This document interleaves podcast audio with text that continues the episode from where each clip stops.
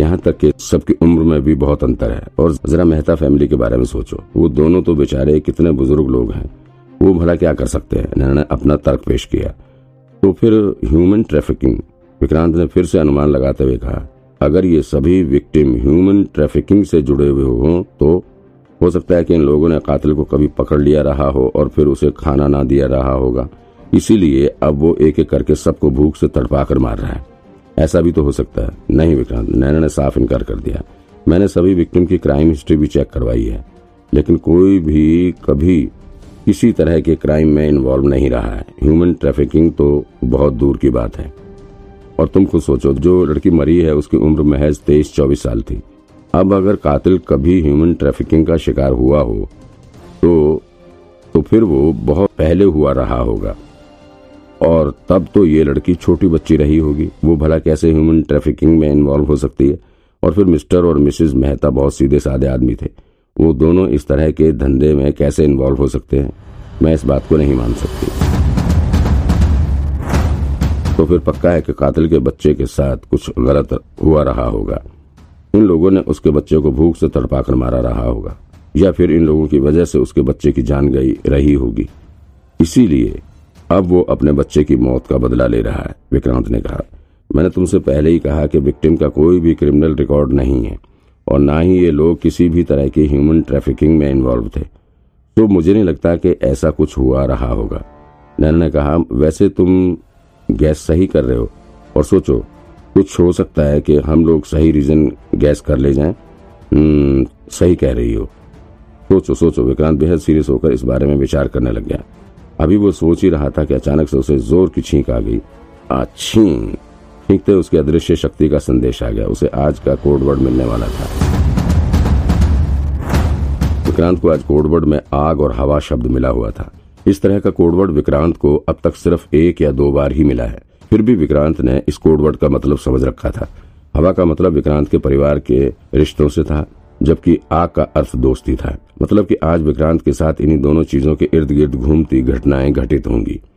लेकिन विक्रांत इस कोडवर्ड के मिलने से खुश नहीं था।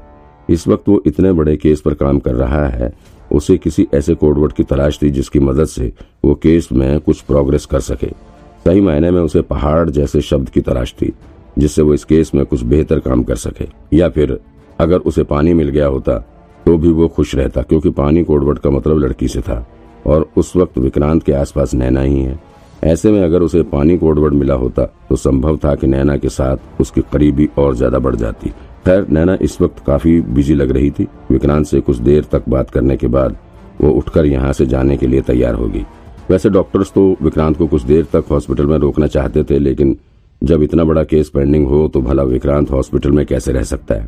जैसे उसकी पट्टी वगैरह हो गई और उसे थोड़ा दर्द से राहत मिल गई वो भी यहाँ से जाने को तैयार हो गया। विक्रांत भी नैना के साथ ही पुलिस स्टेशन जाना चाहता था, ताकि वो केस पर कुछ काम कर सके, लेकिन नैना ने उसे पुलिस स्टेशन जाने से मना कर दिया। उसने विक्रांत को घर जाकर कुछ देर आराम करने के लिए कहा। नैना ने विक्रांत को समझाया कि इस वक्त सिर्फ़ हम ही दोनों लोगों को ये केस मैनेज करना है।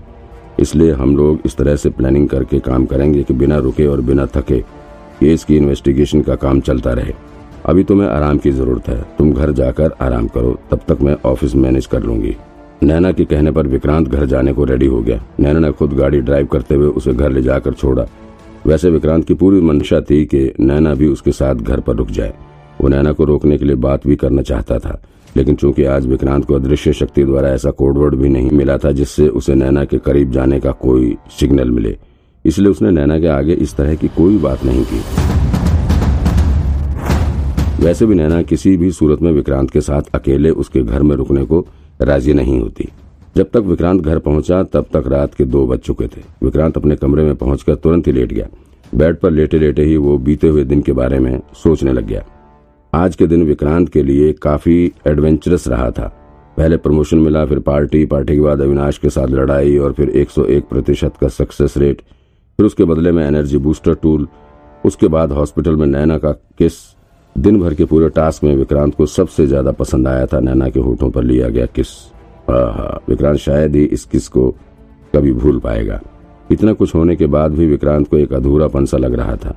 यह अधूरापन इसलिए लग रहा था क्योंकि अभी तक उसे बैंक के सीरियल मर्डर केस से जुड़ा कुछ भी एविडेंस नहीं मिला था। जैसे जैसे दिन बीतता जा रहा था, इस केस को लेकर मुश्किल बढ़ती जा रही थी। विक्रांत गहराई में पढ़कर सोचने लगा, आखिर ये केस इतना उलझा हुआ क्यों लग रहा है?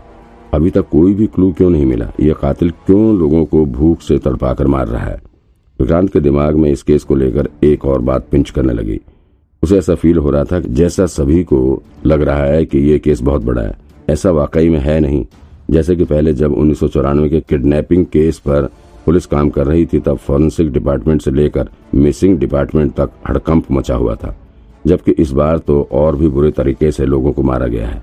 सातों के सातों विक्टिम्स को भूख से तड़पा के मौत दी गई है। इतना दुर्दांत अपराधी शायद ही आज तक कोई हुआ होगा। लेकिन इसके बावजूद केस पर काम बड़े शांति ढंग से हो रहा था। इसका कारण ये था कि इन विक्टिम्स की फैमिली वाले भी ज़्यादा ध्यान नहीं दे रहे थे। भले ही पुलिस डिपार्टमेंट ने यह डिसीज़न लिया था कि इस केस के बारे में बाहर किसी को नहीं बताया जाएगा, लेकिन फिर भी विक्टिम्स की फैमिली मेंबर्स को तो इन्फॉर्म किया ही गया था। लेकिन इसके बावजूद सिर्फ़ मिस्टर और मिसेज मेहता की फैमिली मेंबर्स को छोड़कर किसी भी विक्टिम की फैमिली की तरफ़ से कोई डेड बॉडी लेने तक नहीं पहुँचा था। ये बात बहुत अजीब है। अब चूँकि विक्टिम की फैमिली की तरफ़ से कोई प्रेशर नहीं आ रहा था, इसलिए पुलिस भी बिल्कुल आराम से इन्वेस्टिगेशन कर रही थी। समझ नहीं आ रहा था कि ऐसा इसलिए हो रहा था क्योंकि पुलिस इस केस को हाईलाइट नहीं करना चाहती थी, या फिर कहीं इस केस के पीछे कोई राज छुपा हुआ है। ये सब बातें विक्रांत को परेशान कर रही थी। उसने मन ही मन निश्चय किया कि कैसे भी करके मुझे इन सब राज की तय तक जाना होगा। और जब इन सब बातों से पर्दा उठेगा, तभी ये केस सॉल्व हो सकता है।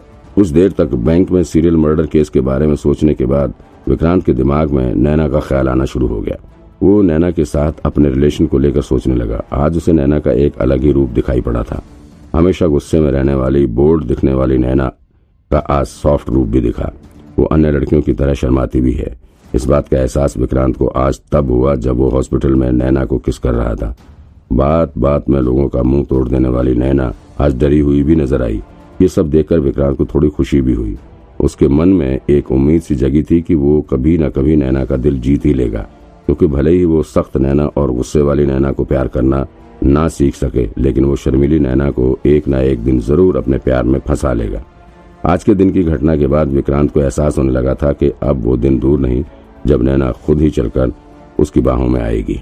दिन पर दिन नैना को लेकर विक्रांत की मोहब्बत बढ़ती ही जा रही थी। वो ना जाने क्यों नैना की तरफ़ खिंचा चला जा रहा था। नैना के करीब आते ही विक्रांत के दिल की धड़कन तेज होने लगती है।